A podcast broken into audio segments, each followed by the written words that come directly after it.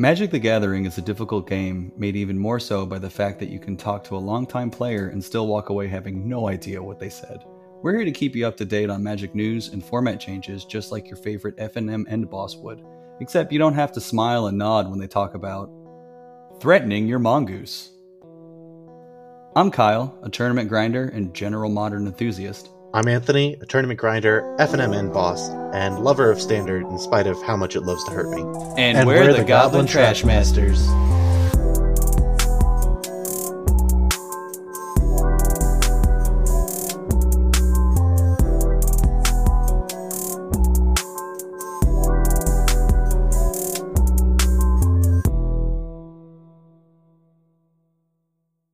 All right, everyone. Today we're going to be talking about tournament prep, where we go over a singular aspect of preparing for a competitive tournament. Anthony and I have prepared for you know a lot of tournaments over the years, so we have some pretty strong opinions on how to do it right. Today we're going to do a deep dive on choosing a deck. Uh, the first topic we're going to talk about is factors to consider. So, if you want to jump right into this and just you know tell us what you're considering, like you know the first year you, you found a tournament you want to play in, play in it but you don't know what you, what deck you're choosing. What factors go into your choice? The first thing i want to think about is i want to just honest to goodness give myself a rating let's say 1 to 5 of how familiar am i with a specific archetype right? Um, with one being i've never picked mm-hmm. this deck up before in my life versus I am Tom Ross playing Legacy Infect. Literally, no one understands the workings of this deck better than I do. It is not possible. And you also want to consider like your familiarity with the format as a whole, right? As mm-hmm. unpleasant as it may be, card availability matters too. You, you want to want to make sure that the deck you are planning to play for your high stakes event is one that you can actually put together and not be jamming extra basic lands or making weird changes at the last minute. Or going to a vendor, you know, an hour before. Yeah, you're just setting yourself up for failure with stuff like that. So like make sure you have your stuff yeah. sourced, right? I mean, and that's I think that's the the best advice I can give. We're just like considering what you're doing, you know, do I have the cards for it? Do I know someone who has the cards for it? Uh, do I? Uh, can I get them right? Yeah, in a in a timely and efficient manner. Not like, oh, I'll order them like. Yeah, I'm gonna order them from TCG Player. Great, they'll be here in three months. The format will have rotated by then. Yeah, exactly. Ooh, one thing before we go, and it's my least favorite factor to consider, is the big air quotes meta game. What is the meta game shaping up to be? Um, we're going to talk about this more later, but this should be the bottom of your factors to consider list. And it becomes less impactful the bigger the format is. So, like, you can say, oh, modern. A hundred percent. Murktide is 20% of the metagame. Okay. That means one out of every five matches you play is going to be against Murktide. If the room you're in is indicative of the metagame percentages that you got from, God forbid, MTG Goldfish. There's so many variables involved. I just don't see how you can meaningfully control for all of them, right? Yeah. And you know, especially in a format like modern, it's it gets really tough because sometimes you'll just run into jank. And other days you're just like I've only played against Murktide. I've only mm-hmm. played against five color piles. And then some days you're like, I played against Soul Sisters in round one. Yes, exactly. But like on the topic specifically of those metagame calls, like even decks that are about to get banned, they're too good, right? Like think Hogaak right before Bridge got the axe. Or or or Urza right before um, Mox Opal and Oko and since People Lattice were got banned. Ready you know. for those decks. They had main deck Urza tech, right? And then they just didn't play against Urza for the first three rounds, and they were out of the tournament. Yeah, I mean it was the same with that Mythic Championship with you know the Hogaak Summer. The most played card was Leyline of the Void, and some people just didn't play against Hogaak. Like they were playing against Tron and like Like, yeah, imagine like you go, okay, done mulliganing. I have pre-game effects, and then you put a Leyline of the void into play, and your opponent goes, "Oh, cool. Uh, Urza's mine tap play expedition map. Your turn." like, yeah, or they just go like a Horizon Canopy Aether Vial, and you're just like, oh, that sort of stuff. Like, like I said, we're gonna talk more about some some of this uh, the cute stuff like that later. But we've spent a lot of time talking about metagame calls. But the main impression I want to get across, like the main thing that I really care about, is don't let your perception of the metagame shape too much of what you're doing deck selection wise. Right? Don't play a deck that you're way less familiar with because it's a good meta game call, especially if you're playing in an open event that anybody can sign up for and you're playing in a big wide format, you're sacrificing definite win percentage for th- a better theoretical win percentage at some point in the future. I don't I don't love it. And that's assuming that you are the prognostic sphinx and you have your metagame call is exactly correct. You're like, I think Mono Green's gonna have a really big weekend in Pioneer this this weekend. Therefore I'm gonna play Gruul. And you're right, Mono Green occupies thirty percent of the metagame. You play 10 rounds and you see it three times and then you lose all your other matchups, that's not a winning tournament. And you've sacrificed all of your other matchups to play this no really sketchy, Gruul aggro deck. Yeah, it's just one of those things where it's like sometimes a lot of players think they're like, "Oh, I got it. I got the the spicy tech. I got the deck that's going to take over as long as I play this this and that." And most of the time players do that and they just don't play against the I feelings about exactly that. yeah. Uh, and uh, it'll segment into our next one where we talk about uh, r- risk aversion, where it's when you selecting a deck or when you're selecting a deck, choosing the best one in the format most of the time is probably the best thing to do. But also with what we talked about previously, where it's just if it's the best deck in the format, that doesn't mean you have to play it. Let's say the best deck in the format is the deck that you love to play. That's your archetype. Great. But if it's yeah, but if it's not, I wouldn't force it because you just won't have a good time. You probably won't play as well and you probably won't be as knowledgeable as somebody that has played that deck for a very long time. Oh, absolutely. I so second that. Uh, I can tell you some examples from Standard in the past where the black green Yeah, yeah, scales yeah. deck with like Rishkar, Peema Renegade, and Winding Constrictor and Most all that, definitely.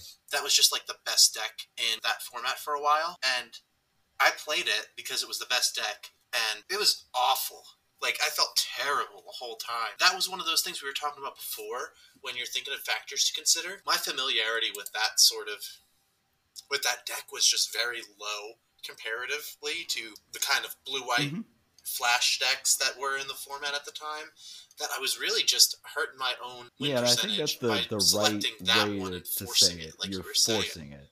I don't think you want to force anything when you're playing in a competitive space where it's just the deck might be the best deck in the format. It's like 30% of the meta. It's probably going to get banned, things along those lines.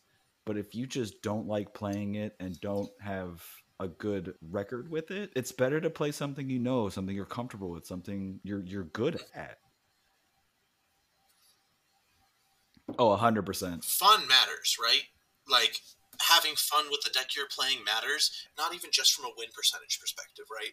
Just like Yeah. are you enjoying yourself while you are playing this game? It is a game. You need to be enjoying yourself while you're playing the game. Because if you're not enjoying yourself while you're playing the game, no matter how good the prize support is for a tournament, your EV for any open tournament you're entering is probably Mhm. going to be lower than working a shift at a, at a McDonald's, right?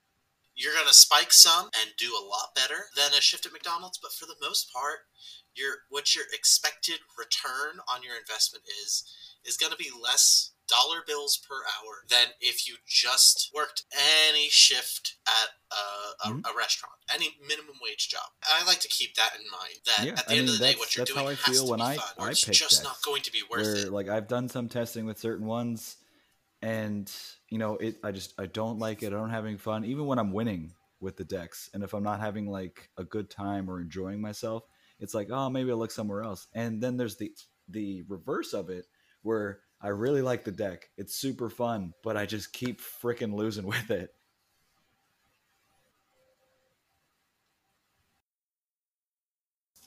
Now you picked a deck. What do? What do indeed? First thing I'm doing when I've picked a deck is I go and I find an established real list. And by an established list, what I mean is I go to MTG Top 8, not MTG Goldfish. You're, oh my god. Okay, so MTG Goldfish, for those of you who don't know, curates their results. They like featuring things that are different and fun and interesting, which is great if you're trying to find a deck that's different or fun or interesting. But if you're trying to find a stock version of a list that you've already decided on, I think MTG Goldfish's results make it too like xenophilic for making a good database decision, right?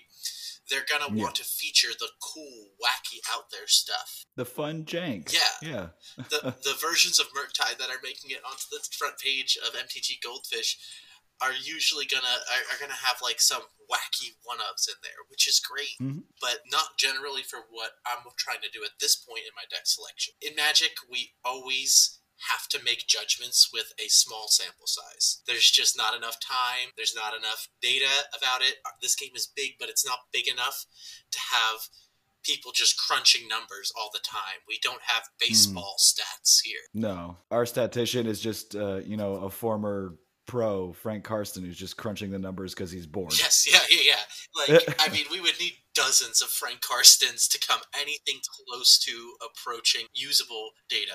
So we understand that our sample sizes are small. MTG Top Eight is perfect because it's in the title. Yep. Most of the decks you look at, they top eighted.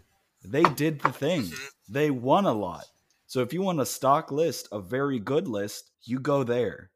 Like we were talking about the sample size being so small. If you use MTG Goldfish, your sample size is still small, but it's small and bad now. You never want somebody to call your deck little buddy. Little buddy. but yeah, I mean, it's just it, it's know where to look, what to look for. I think that's the biggest thing, and also listen to players you know and respect. I think that's also a big thing. Talk to your friends who play. Talk, if you know anybody that's like has multiple top eights, has one you know one Ks, you know big tournaments. You you know you know them, and if you're lucky enough to know somebody who's been a pro, like now or um, in the past, who is really really good at Magic, just listen to them, Yeah. and they can tell you, and you can make your own decision from there. improving at magic is such a collaborative exercise right like i don't know Oh, yeah. anybody that is I, I don't know anybody that i would consider very good at this game that isn't also incredibly willing to listen and talk through things with people i find that for the most part the people that issue decrees from on high and make like wildly confident declarative statements about decks and are not willing to hear any contrary opinions are usually a lot less good than they think they are. Yeah, and I think that's the the worst quality, not only in Magic players but in people, when you know they they can't be wrong Oh yeah. no matter what. It's like, nope, what I say goes. This is correct. There's the saying in Magic like good players make mistakes. Bad players never make mistakes. hmm The person that says that they played perfectly every game and 03 dropped their local IQ, is it technically possible that they did so? I mean, yeah, it's possible. Do I think that's what happened? Not remotely. I do not believe that for a second. Because uh, bad players will always find a way to make the mistakes not their fault or outside of their control completely. Being able to ID mistakes that you have made is really powerful. And if you are listening to other people, you're just you you become superhuman at IDing mistakes, right? Because like I'm looking at my own games, I can find some mistakes, but I guarantee you, other people watching my games can find a lot more than I can. We've got a deck, right? And we've got our Mhm. attitude sorted out about how we're going to approach that deck. We got the deck. We know what we're doing. We're ready. Next, I want to look at more than one list for it, right? I want to go down and see what a bunch of the different lists say and see what the general consensus is. And then build the deck that is as close to the consensus as I can because I don't have infinite time. I can't run this list through so through thousands and thousands of leagues and get really intricate data on if two ledger shredders is way better than three, or if one ledger shredder is way better than two. I, you, you're a human being. You do not have the time in the day to make those determinations, right? You kind of have to rely at some amount on the group as a whole. Mhm. Get the deck together and then just play some games with it in paper. Yeah, I mean that's the best thing you can do because like like that was a perfect point. Nobody has time to be like, oh, I'll crunch the numbers. Two is better than three, or three is better than two because I have uh, this percentage chance of drawing it in these matchups. Like, no, just play with the deck, see how it feels. Because there's some things in Magic you can't really equate, and you just have to know. Where it's like, I'll, I'll believe it when I see it. It's just a feeling. It's like, oh, this card felt good. Mm-hmm. That's not just a way of saying like oh it performed well. Like no it just felt good when i played it when it was when, when i like had it in my strategy my gameplay and all that. It's just there's not no actual data that says oh this is the right thing. It's like no i feel more comfortable playing it this way. Mm-hmm. Yeah, you have to extrapolate based on small sample sizes because that's all you have to work with, mm-hmm. Right? Mhm. And the reason I like getting paper games in with it is I want to get used to the way the physical cards and the actions I need to take with those cards feel in my hands when I'm going through the motions. Like I play a lot of mono green and pioneer, and because of that, I'm able to play very, very quickly, and I'm able to make better decisions with less effort than somebody who is less physically familiar with the deck. If I'm resolving an Oath of Nissa, that three cards is Oath of Nissa, pick up three cards, just feels correct.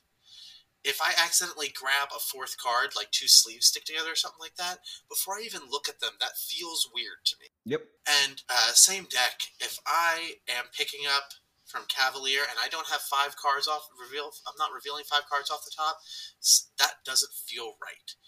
Um, and I don't have to waste mental bandwidth thinking about how many cards I need to pick up or where they go when I'm done searching them. Cavalier goes to the Mhm. graveyard. That just I'm used to that motion of pick up five, put a land into play, put the rest into the graveyard. Uh, if I'm resolving a storm, I pick up my five cards, hold them a different way, pick out two cards, put them onto the field, and then put the leftovers from storm on the bottom. Like playing digitally is good. It really does kind of force you to learn the rules really well.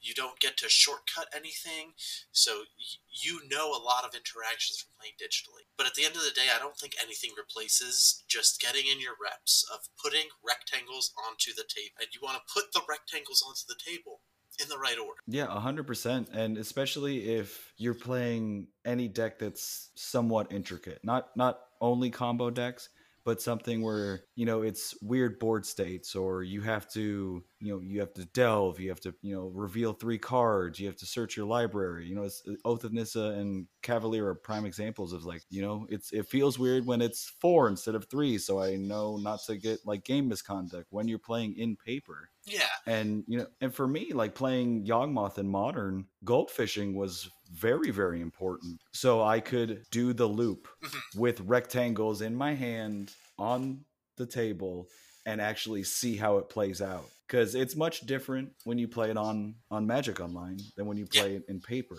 And with men it, when it's a combo deck like yawgmoth that's you need at least four pieces on the battlefield you have to be and it's weird you know it's it's it's a very difficult thing to explain. And i and i've gotten better at explaining it because i was able to sit down play games of paper magic goldfish do all those things so i can get the feel for it. And when i you know go to an rc or, or, or rcq and i actually play against a real person i'm not fumbling you know with my cards. I'm not you know misplaying because i just don't know what to do or not don't know how to handle my physical paper cards because I've only been playing online. Yeah, I just feel like don't don't get yourself extra like looking at extra cards violations that you can Yeah, d- yeah. Don't get game as context because you just haven't played in paper in a while. Yeah, it's just an important thing to just physically get used to it. I have a thing that is really important outside of you've selected your deck, you've gotten the cards together, you have played some paper games against an opponent, against a few different decks, against a goldfish, whatever you need to do. This is the point where I have to tell people over and over and over again this spiel, this speech, and I'm going to say it now so that you have access to it, so that the next time you're thinking of putting something fucking stupid in your deck, you just don't. Instead, It's on record now. you have it. And if you need to, like, play this back later, if anybody needs to play this back later, please do so. Please let me tell you no. Okay, you may think that you have found, in quotes, the tech that no one else in the world has found. You might be right, but you're probably not. If I had to bet, I would bet that you are not right. You are betting your entry fee and the time it takes you to play in the tournament and the time it takes you to get to the tournament that you as a 1 out of 5 2 out of 5 3 out of 5 whatever score you gave yourself at the beginning know more about this format and this deck than the players that gave themselves a 5 that you know better than the Tom Rosses of the world be humble be humble. It will make you better at magic. There's no more effective way for your growth to plateau than to think that you know enough and no longer need to consider other people's contributions. So stop. Please put that funky one of for the grindy matchups TM back into your trade binder. Don't write it down on your deck registration sheet. Don't do it. Put it away. Play it in Commander or something, whatever. But just give yourself the best chance you can to win.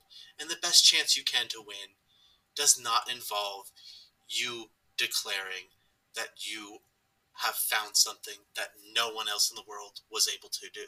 I I wholeheartedly agree because and, and there are times where you're like, oh, I'm trying this one of in the main or the side, and somebody has tried it, or it's been in stock lists, or it's fallen out of favor, or it's a a player preference. That's always fine. You know, it just depends on like, hey, yo, I like playing this instead of this because it's been better for me and I feel more comfortable playing it. It's like that's fine. It's been in top eight lists you've you've played against it and you've seen it. We're talking about the like, oh no, I got it. No one's ever seen this. It's like, yeah, because it's terrible. Yeah, my dumbass That's- putting Geist of Saint Traft into Red White Burn as the sideboard tech, like No.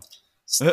like I wish somebody had told me to shut up, put it back in the binder before I registered that. I lost a lot of games that I shouldn't have lost. yeah, and you know, I think a lot of it comes from people don't really just want to net deck and get it. Oh, you just got a you know a top eight list online and just played it. It's like, yeah, because it's fucking burn. It's free on the internet. I can do this. Yeah. Yeah, like, oh, this one, an event, sweet. I like that deck. I'll play it. I'm not gonna put my fun, spicy one of in the deck because you're gonna lose because of it. And like, if it's an F and M and you're like, hey, I want to be goofy and play it, go for it. No one cares. It's F and M. It's fun. Mhm. But if you're going to an RCQ and like, I want to win, and you're playing just random, stupid, janky cards, you're you, don't be mad when you get dumpstered by everybody. Yeah. If you want to play the funky one of, go with God. Enjoy yourself. I hope it brings you peace. Please do Yeah. not complain about your win percentage. I don't want to hear your bad beats about how unlucky you were to draw the sideboard card that you put in your deck. Yeah, when you play bad cards in your deck, You draw them. like If you put bad cards in your deck, you're going to draw them. and then you're. it's so bad. Yeah, you never you never draw your good ones. never. Kyle, the last thing I've got on this that I do in my mental process once selecting a deck is lock in. You know those like competitive cooking shows where the timer runs out and they say, okay, ladles down, hands up? Yep. Okay, I literally do that. I literally pull my hands back from what I'm doing once I'm done. Just lock in. Stop mm-hmm. tinkering.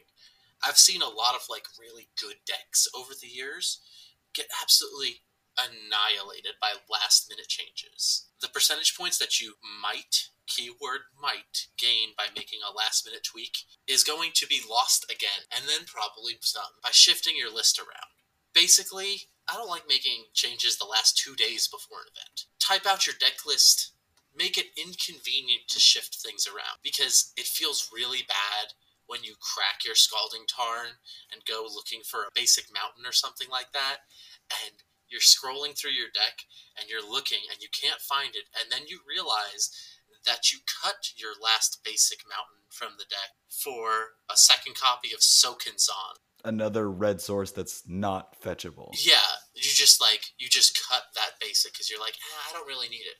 But in that moment, you locked yourself into a play where you really did need that basic. hmm You know, you should be able to know what's in your deck, and you can't do that if you're trying to memorize a moving target, right? Yeah, and it, that's best. Like you know, lock. Say your event's on a Saturday. Lock in your deck by Thursday or Friday at like the absolute latest, Yeah. and don't don't type your deck list up and leave it alone. Because um, this is this is a, a story I I tell people a lot, and it, it's not it's similar, and the sentiment is the same. But you never want to be Ross Merriam in the top eight of an SCG Modern event, and you Summoner's Pact for a Reclamation Sage, and you forgot to put it in your deck. It's still in your sideboard. Mm-hmm. Exactly. You Stuff- don't want to be in a situation like that. And if you want to see the clip, he ended up winning that game miraculously. It was crazy, but he, they just cut to the camera and he just like he looks at his sideboard and he just has the oh shit face. He's like, you never want to be in that situation. You never want to like, oh, I'm gonna tinker with my deck the day before, and then it, the worst is you tinker with your deck and you don't up, uh, update your deck list. You turn it in, it's already typed up, and the judge is like, hey, you don't have this card in your deck anymore. It's a basic land now. Yeah, and you, you just you just don't want to tinker too much, and that that just shows like you're you really don't know what to play, how to play it. You know, you, you need more practice with the deck. I feel if you're still tinkering with it a couple days before a big event you're going to, and I think when you're making a deck choice and you want to lock it in, be sure, Yeah. be really really confident. Be like, nope, I'm playing this. Yeah, just lock your deck selection in and accept that between like the time you lock it in and the time the decks deck lists are collected, accept the fact that it is possible that some changes have happened to the format in that you know stretch of time that has made uh, has made it so that oh man maybe this extra card would have helped. It it might have. But you gotta you in my mind I I accept that I accept that somebody might have figured out the right threat split on Murktide, but I'd rather, for every one time that happens, there's a thousand tournaments where it doesn't. And for me, I'd rather have that peace of mind and that confidence knowing that I'm not scrambling to make changes. It shouldn't cost you your peace. Because what matters is that you can go into round one calm, collected, ready to go. And that's one of the things about tournament prep that matters so much. And that's like, I know this matters to you, it matters to me a lot. Is preparing well for a tournament gives you a better chance of doing well in that tournament. A hundred percent. Yeah, showing up scrambled, having to have looked for a card that you decided to swap into your deck late last night because you didn't have it put together yet, or kind of writing out your deck list in the last five minutes before round before the players meeting scrambling to write it out. Even if everything goes exactly right for you in those situations you're starting round one your heart rate's up you're stressed about stuff that isn't playing magic you're you're focused on all these other things and then round timer starts and now you have to get yourself down to a place where you can be playing really tight magic and that's hard man Yeah, I mean that's the one thing that I learned, like starting to play more and more high level events, and you know, a lot of that was making sure you have everything before you get to the tournament. Because one of the things that you never want to do, it, it's tough. Sometimes you win these games, sometimes you don't. But I've had a lot of match ones where I just have the jitters because it's other things I I'm worrying about. I'm nervous. My heart rate's up, like you said. about I'm worrying about stuff that doesn't matter. What I need to be focusing on is me playing my opponent. You know, afterwards I get into it and it's better, but it's so much better for you to just sit down in front of your round one opponent and be like, let's go play some magic. It's gonna be a lot of fun. And you don't have to worry about all the trivial BS. Exactly. All right.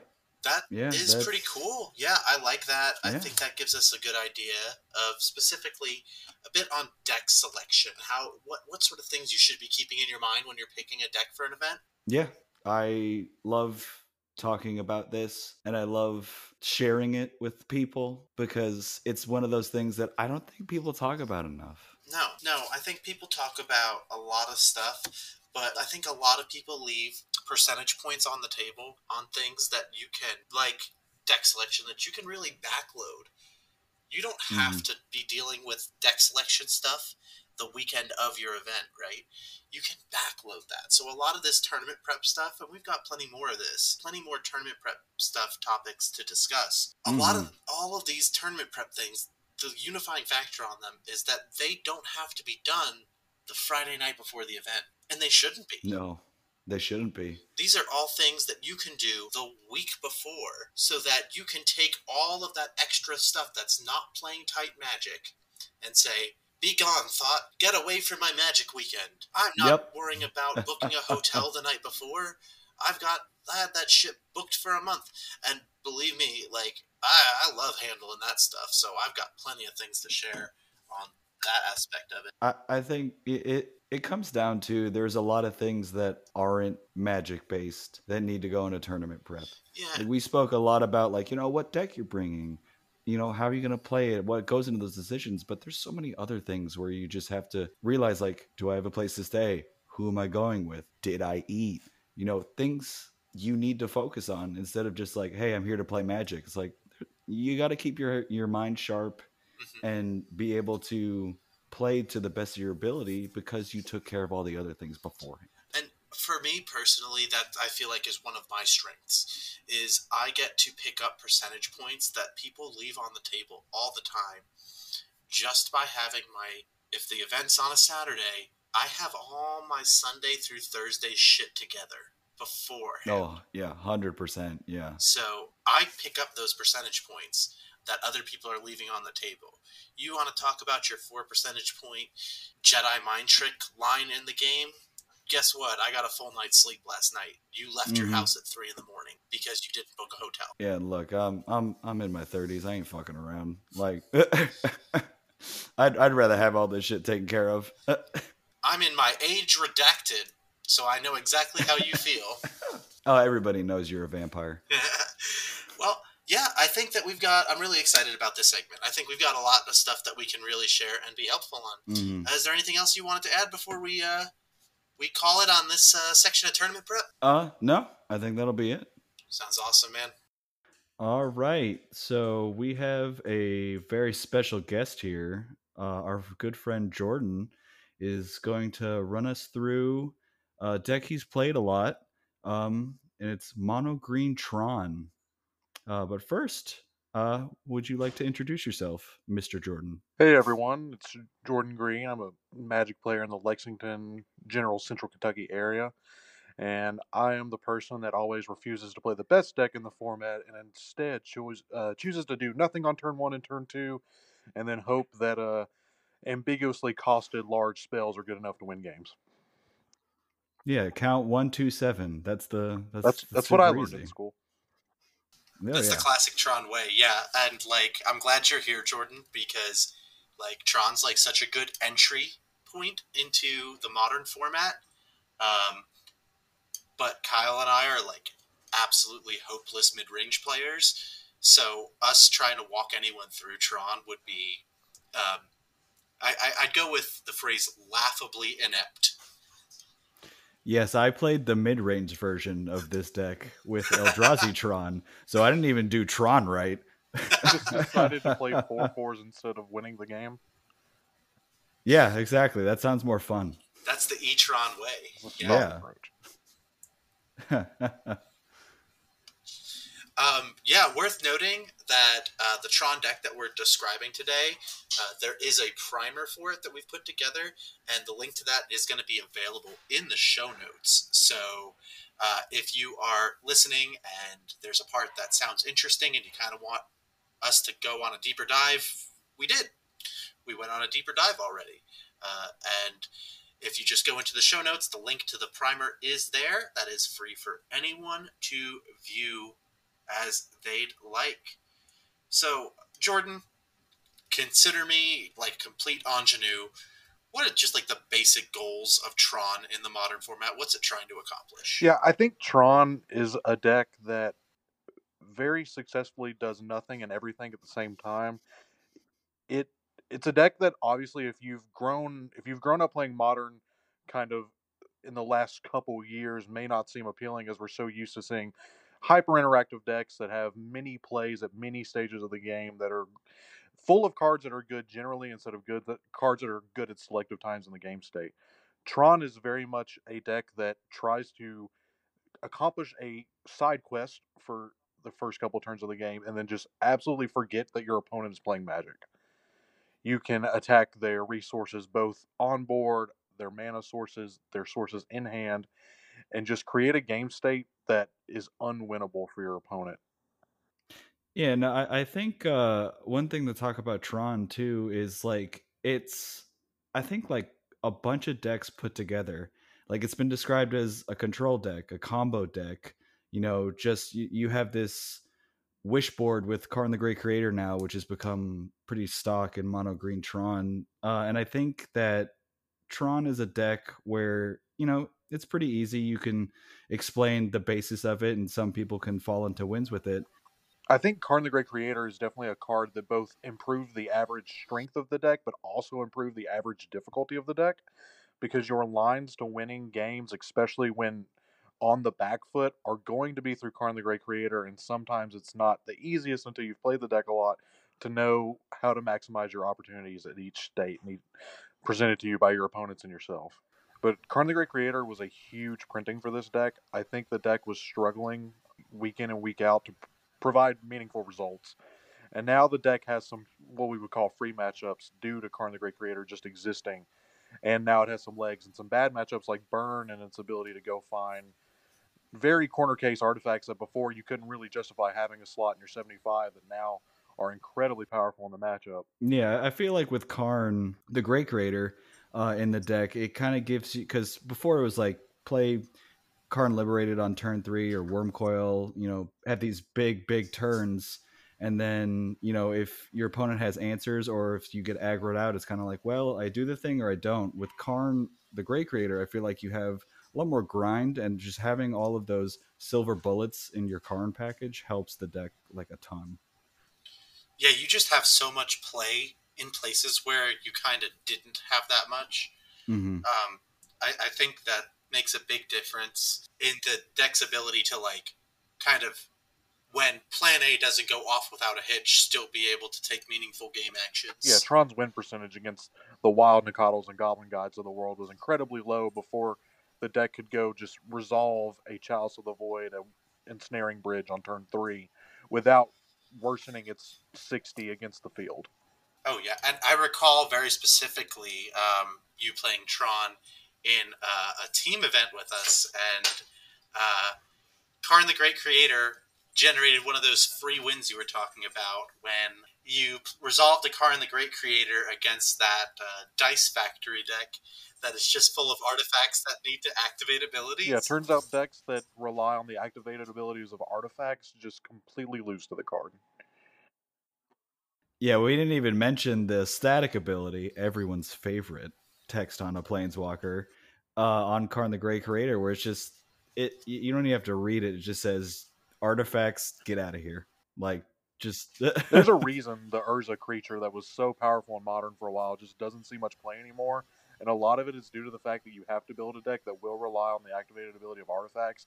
And Karn the Great Creator is played in just enough percentage of decks in the metagame that it's you risk just losing your tournament to getting paired to Karn the Great Creator. Yeah, but yeah, now that we've talked like about what Karn the Great Creator does, but what are some of the other big like spells you want to be casting once you you hit Tron. Yeah, I think obviously when people see big mana decks, they want to know what the payoff is, and Wurmcoil Engine is a modern format stable going all the way back to the modern modern format's inception almost. You know, this is this is a card that not only is a great huge threat, but plays a great role in catching you up in games that you're behind, like against aggro decks. It's incredibly good against any deck that does not have a removal spell that exiles. Uh, Jund players can relate to being internally frustrated that Wurmcoil Engine is a card that exists, and it it presents such a unique threat that not only will just pressure you in the card in, in and of itself, but your opponent can never, almost never answer it efficiently, especially when you consider that Wurmcoil Engine isn't the only threat that you're going to pre- present during the game state. It's it's not like you hit Tron, you cast Wurmcoil, and that's all you have, and you hope it's enough. This deck will pressure you, and and its best draws just resolve six or seven mana plus spells every turn for the rest of the game. Uh, outside of that, Ulamog, the Ceaseless Hunger, is just an absurd magic card. Uh, cast triggers are very good. In a deck that's full of cards that want to get countered, cast triggers are very good, especially considering that in the modern metagame now, we're not seeing decks that have five and six islands on the battlefield. In fact, often they're trying to counterspell you off two or three blue sources on a given state. So Ulamog can just take away their blue sources and allow you to resolve threats after this has went on the stack. Yeah, I, I, I feel like Ulamog is just one of those cards in Tron that like everyone fears because with Wurmcoil, like some decks can you know you can grind through it. It's not going to be easy but it's not like like you said where it's you slam a Wurmcoil and you're good. When you slam ulamog even if it gets countered it's just backbreaking most of the time. And you and you do still have to counter it. Yeah yeah uh, it also has an attack trigger that ends the game. Yeah like every line of text on that card is terrifying to your opponent. Yeah just read the flavor text on ulamog. You you do not want that thing to resolve Oh, yo, I do not know what the flavor text on Ulamog is. It is Hold a on. force as voracious as time itself. Yeah. Oof. Yeah, that card is terrifying. But uh, all this said, I mean, and obviously we can talk about big mana decks and how great it is to resolve your spells. Um, this deck also has a printed at the same time as Ulamog, a great utility card that is one of the reasons I feel like I want to play this deck in the modern metagame, and that's Warping Wail. Warping Wail is just fantastic. It turns out that the card has just gotten consistently better, specifically with Modern Horizons and Modern Horizons 2, because there's just so many obnoxiously powerful one toughness or power creatures or sorceries that people are trying to resolve right now, and Warping Wail does a great job of checking the format. Yeah, I mean the every line of text on that card has just gotten better over the past like year. Just the yeah. fact that it can exile the the one drops in Murktide, like I mean, it's it gets it gets rid of the best card in modern, Young Wolf, for good. Would you stop? I will never stop. But um like yeah, and, and the, the fact that it can counter you can counter sorcery spells in your Tron deck with a colorless spell is just crazy to me. Like that's super relevant. Yeah, it both helps in your draws where you're stumbling a little. Maybe it might give you an extra turn mm-hmm. or two, but also your most powerful draw, which is just natural Tron in the opener, where you don't have to cast any spells to get there. It is the best thing you can possibly have with that because you can just go Tron land, Tron land, have Warping Wail up, and be ready to go into your big mana spells after that. And it makes jump blockers as well, which is which is super super relevant you know, in, in the aggro matchups. Yeah, and also in steps you can you can do the mana generation ability and be able to cast an Ugin on what is normally your seven mana turn. It is incredibly flexible and very good. I, I, I think there's an argument for that card to go up and count, maybe even to three copies in the main, depending on what the metagame you're expecting is. Yeah, I've seen two to three, like in a lot of lists, and you know, I, I don't fault any Tron player like that would put a bunch of those because it's just so super super relevant in the yeah yeah like we said the primer will be linked to this and you can read we put a list of each case where it's incredibly relevant and you would be shocked how many of the top mm-hmm. 10 or 15 decks can get destroyed by just one well positioned Warping Wail yeah and a, and a wide purpose answer is like really important in modern. Like people are playing Archmage's charm because of how flexible it is at answering different things. Right? It's it's able to answer small things on the board. It's able to counter a spell. It's able to just cycle for two cards instead of one. So like flexibility and being able to answer a lot of things is just really important in a format that's as as wide and unpredictable as modern. Yeah, especially when every, you know, modern deck right now, like every spell, creature, you know, planeswalker, it just doesn't do one thing. It just has like multiple things that it does where it's just like some of it's a removal, some of it's ramp, some of it draws cards. It's not just like, oh, here's a creature or here's a spell. Like everything is modal at this point. And, you know, Warping Wail has just been great. And I mean, Etron played it forever for those reasons, and it wasn't like great in the meta, but it was just another thing to play. But now that Mono Greentron has it, it's just it helps the deck so so much. It's just the best thing you're going to be doing at that that two mana slot for no green. And I think there's like a bias against Greentron with players that play the format because it's both um not revered by old heads that play the format because it was kind of like a bad guy deck back in like 2015, where you uh, remembering like Green Redtron, and it was kind of like a bad guy deck that was trying to just cheat and go over the top of the format. And now with newer players, especially, it's a deck that has basically zero cards from the Modern Horizons era of the game, but has somehow become steadily better because the Modern Horizons metagame has just fitted itself to being answered by some of Tron's best cards. Oh yeah, I mean like the MH1 and MH2 like being printed into the format, like it helped Tron, but not with anything that they got for the deck. It was just like the metagame formed, and everybody's like, "Hey, Tron's really good right now." Yeah, people want to win off the back of like hooking a hammer to a one-one, off the back of Ragavan, or off the back of incredibly powerful sorceries right now. I mean, Footfalls, Living End Creativity, they all have incredibly powerful game state dependent sorceries, and Tron is just actually well well built to handle at least one copy of it, and then its game plan can take over. Now, Jordan, you were talking about Warping Wail and how important it is to have access to that. I want to talk about the flex slots because in Tron, the core of the deck takes up a lot of the slots you have in your 75, right? The base core cards that you need in every Tron deck to do what it needs to do take up a lot, so you don't have a ton of flex slots to mess around with. What are some of the like flexiest parts of that? I guess is what I want to say. Yeah, what what what can you cut?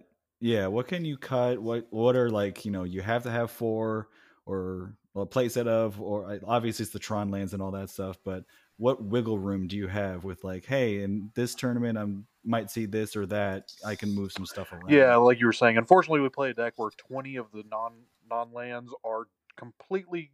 The only reason they're there is to get to Tron. So you know, you start there. Mm-hmm. You need at least twelve payoffs in the main deck. We're talking planeswalkers or the over the top creature threats. So ultimately, what you leave yourself with is where you're looking for utility against the format um, what I've been happy to see over the last month or two, as far as people who are still getting results with the deck, is that Thragtusk has been completely left out, which I always thought was correct. I think Thragtusk was the case of people trying to make their deck too good against the field and taking away from its overall power. The unfortunate truth is that Burn is just you're either going to find your way through Karn the Great Creator or you're going to lose. And Thragtusk was so bad against so many other decks in the metagame that it just wasn't worth to play. So now we're looking at a deck that plays um, some number, normally two or three Relic of Progenitus in the main, which is synergizes heavily with Karn the Great Creator, and at worst is a is a redraw, and has some very good matchups like Living End. So you can definitely debate. I mean, do you want to play a two, three of that. Um, Oblivion Stone also is a reactive spell in the deck that can help catch you up to some pretty rough board states and answers something that is a problem for the deck and unfortunately seeing more play rate, which is Blood Moon. Th- those are the kind of cards you can play around with. I would say Warping Wail, Relic of Progenitus, and Oblivion Stone kind of have a ambiguous two or three beside them, depending on what deck list you look at. And I, will be honest as well. Unfortunately, it's been a couple years and Karn Liberated is while good and and one of the plays you can make on that initial Tron turn, definitely a card that you could see cutting a copy of down to three if you're looking to be a little more suited to the metagame. Karn presents raw power, but if you want to try and fit in a card somewhere, I think that's a spot you could as well. Oh, that's super cool. That's just like, you know, sacred cows make the best hamburger and all that. Like I just yeah, it just never occurred to me that cutting one of your Karn Liberateds was even an option. Yeah, and a lot of people have talked about that too with with Tron. You know, it's just it's it's just been one of those sacred cows forever where it's like, no, you have to have liberated in the deck. And then, you know, it's like turn six and you play one with like 12 mana available and like "Ah, I wish this was something else. Like it's just not what it used to be. Yeah, playing Tron, you're going to find yourself in a lot of board states where you're behind when you untap on three, and unfortunately, Karn can. Karn obviously answers one thing, but when your opponent has like multiple Delirium DRCs on board or multiple threats in their Yawgmoth deck on board, you're going to feel like this card's a little thin. So I, I would never cut it from the deck entirely, but I think you could you could play with only playing three in a given metagame. That's fair. Now, now I think the biggest question with uh, a deck like Tron is how do you play around hate for the deck? Because the, the post sideboard games, you know, everybody has something for Tron, whether it's like a little bit in the main deck or just uh, in the sideboards. Like, I'm going to this event.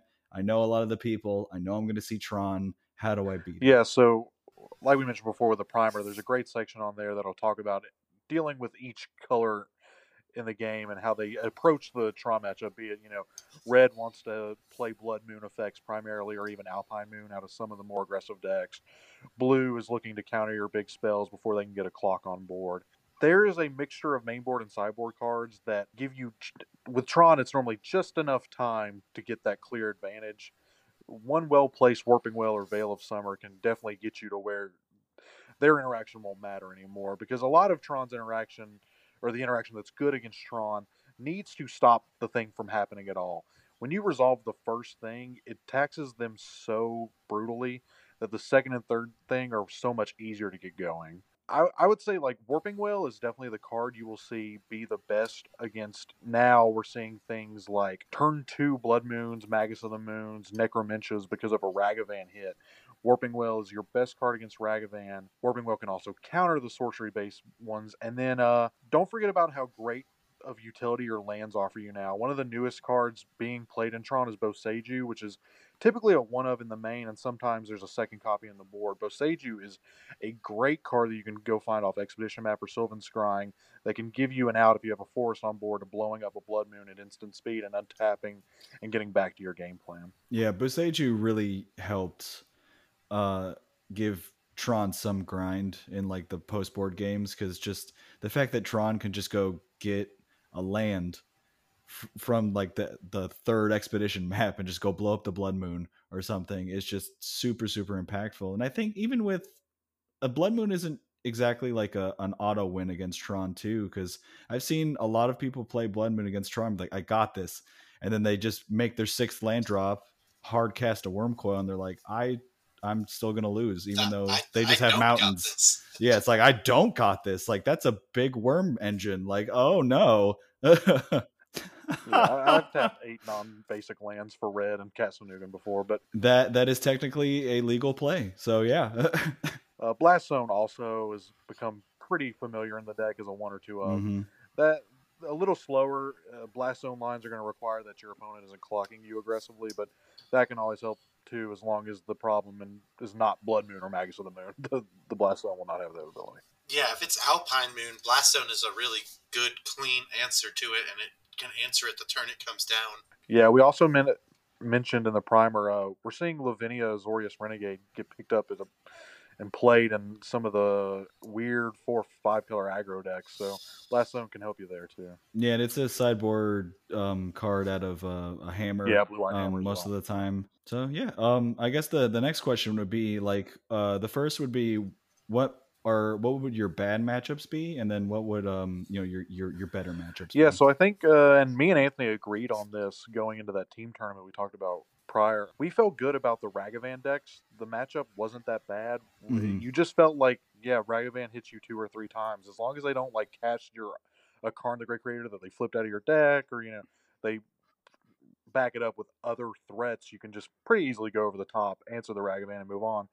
Now we're seeing the the like quote mid range. I mean, Murktide the tempo deck, but quote mid range Ragavan decks start playing two to three Blood Moons Mhm. in the main and additional copies in the sideboard. So what went from being a matchup you'd like to see in like Murktide or Red Black is now a lot more speculative. And I that I know that sounds like a pretty good reason to not play the deck, but I also think the deck has some play. Um, other matchups you don't want to see, I, obviously Blue White Control is one of those matchups where if you ask Strom players, they want to play against it, and if you ask Blue White Control players, they want to play against it. The decks interact very interestingly together.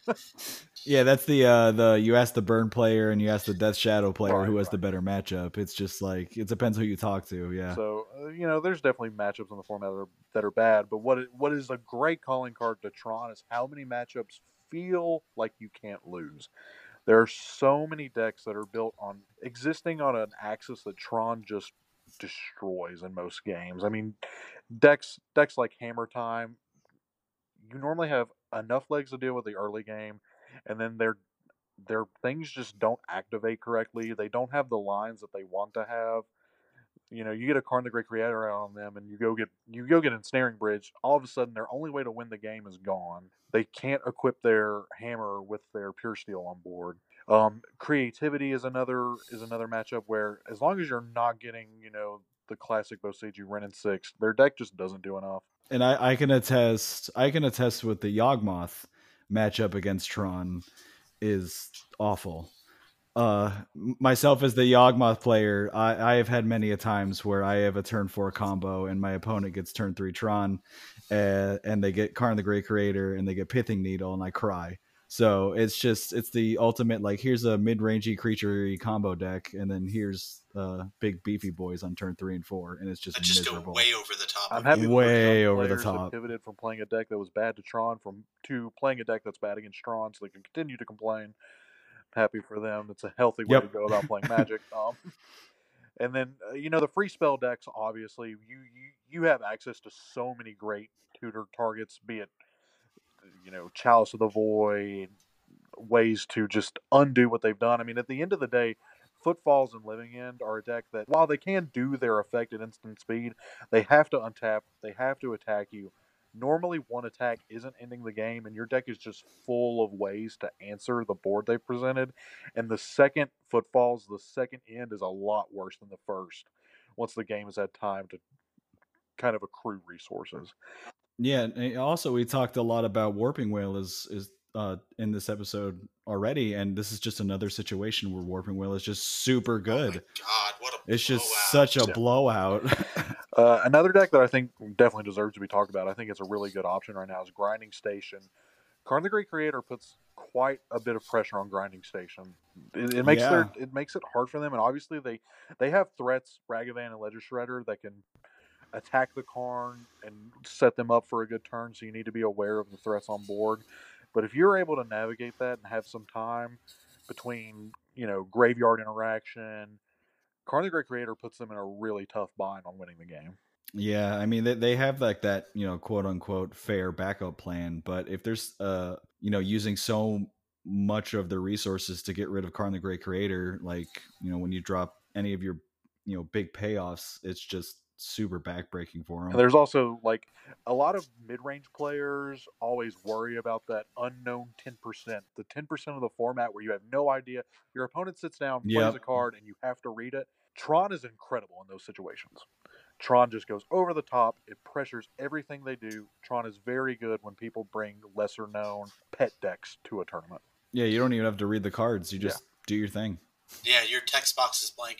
That's a that's an effect that I like to call taking out the trash. and I know that's like disparaging or whatever, but like like I like playing decks that are good at taking out the trash. Your your your round one through three opponents that are playing blue white Charbelcher. Like I don't want to lose to blue white Charbelcher. Yeah, so uh, just dodge mill, and uh, you, you can find your way in most of your matchups. Yeah. Well, I guess the next topic would just be it's the I think the most important part of playing Tron is Mulligan. Oh, yeah, it turns out that a rules change to how Magic functions just egregiously benefited some strategies more than others.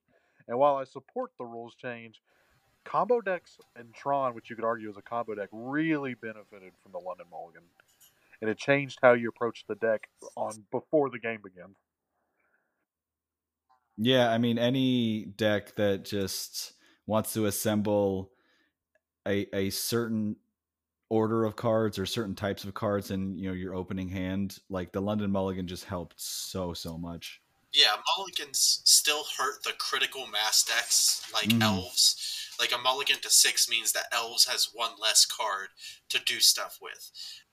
Decks that want to do something very specific with their first few turns to get them on the right track and then it doesn't matter, like Tron, they can mulligan to, to four and still just execute their plan A without any concessions. Yeah, concessions. Tron is Tron is probably the only deck in the format that can win with full cards. Just they they they they Yeah. four useful cards and they won. People have won games with one card liberated. Yep. Yeah, very true. And you know, it's just it's one of those decks that plays super well off the top too. Like you can mull go into five, four, three, and just you're whatever you draw, like boom, here we go, and you you're off to the races. in the format, and it's not close. I, Oh, I think a lot about mulliganing, though. I mean, obviously, once we once we got this new rule set, we had to learn to train ourselves to get a little bit more aggressive and know how to rate the quality of our hands because we can really be aggressive in getting our game plan underfoot. Kind of the level two to your mulligan decisions is doing the best you can in game one to just get a raw, powerful hand, and after that, in your boarded games, knowing how your matchups are going to go and knowing what your hands need to look like when you're playing against decks that present things like Thoughtseize, you know that you can't just rely on that two Tron lands and a map when you're on the draw. You have to know to mulligan Mhm. In the context of your matchups. And I think that's where the argument about how aggressive are you going to be in your mulligan decisions gets a lot more interesting. because uh, in in those Thoughtseize matchups, normally mulligans are so bad because they're like Thoughtseize anything, and you're down two cards if you mulligan once, one from the mulligan, one from the Thoughtseize, and those two cards really matter if you're playing a mid-rangey deck. But if you're playing Tron and you have two Tron lands, two maps, and that's your four-card hand, and they Thoughtseize you on one, that Thoughtseize didn't do anything. Yeah, it, it, it didn't. It, it actually was worse. It was basically like one mana shock myself. Yeah, yeah. It, it because the card quantity doesn't matter as much. Hmm. So, Jordan, as far as mulliganing goes, what what is what does a seven need to look like to be good enough for you to keep on seven? On seven, you I like to even in the dark, I like to see at least two Tron lands with a redundant way to find Tron and at, normally a threat, though you can keep threatless hands. This deck sees a lot of cards. Chromatic Star and Sphere might look like the jankiest cards to be played as a format all star its entire time, but you see cards. Ancient Stirrings is an Ancient. Stirrings mm-hmm. is still one of the most powerful draw spells in the format, and that it gets you a great look at finding something that you need, be it a land or a payoff or an answer. You can get Warping Wail off of an Ancient Stirrings. You can get artifacts. You can get Planeswalkers. This this deck has better draw spells than people think, but definitely in the dark. uh, For a seven to be good enough, it needs to present obvious Tron, and to me, that's like a redundant way to find it. Yeah, there's a there's a joke uh, where if you see your opponent mulligan and then mulligan again, you're just like, oh man, my win percentage goes up once they're once they mulligan to five. You're like, yeah, this is feeling good, and then they mulligan to four, and you go, oh no. Somehow your one They're on went Tron. back down. Yep.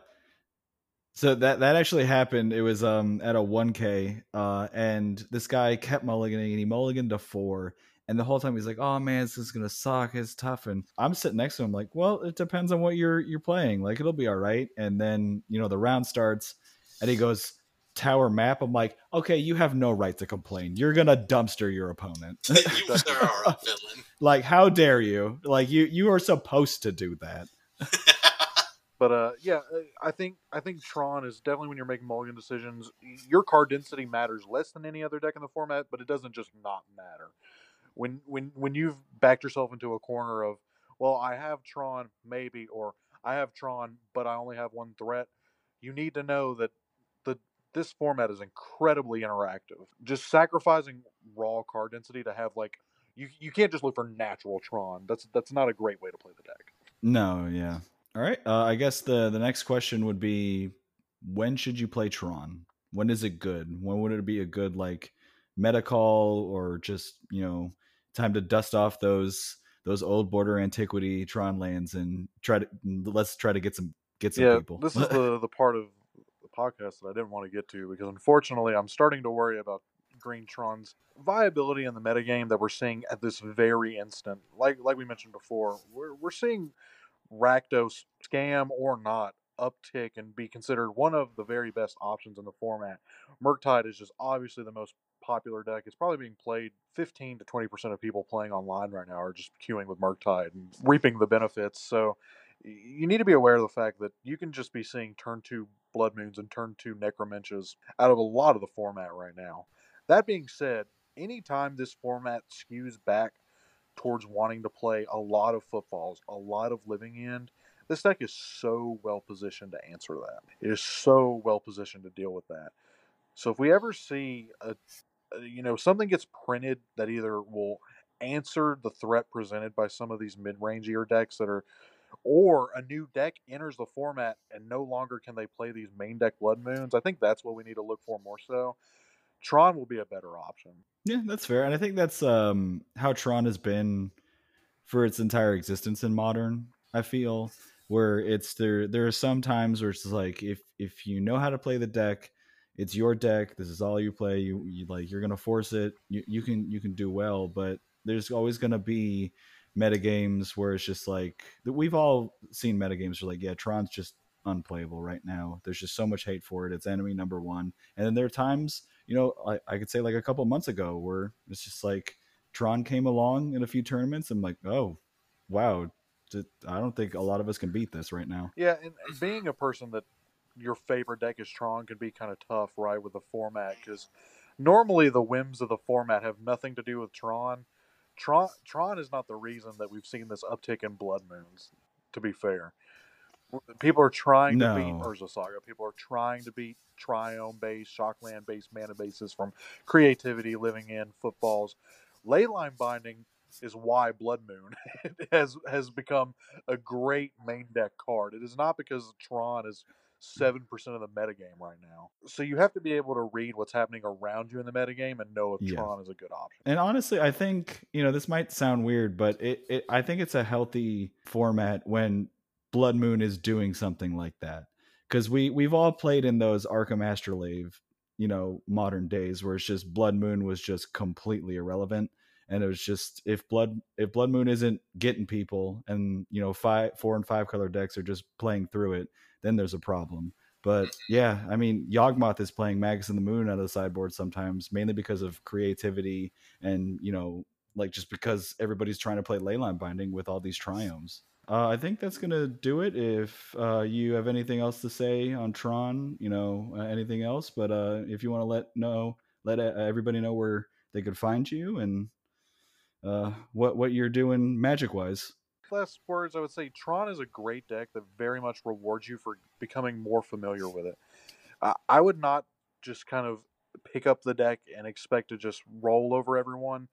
The the game states are more complicated now, so definitely pick it up, learn it, learn how to maximize cards like Karn the Great Creator.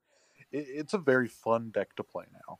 It has a lot of rewarding lines and a lot of fun game states that may seem dirtily, but really put your opponent in a lose lose scenario.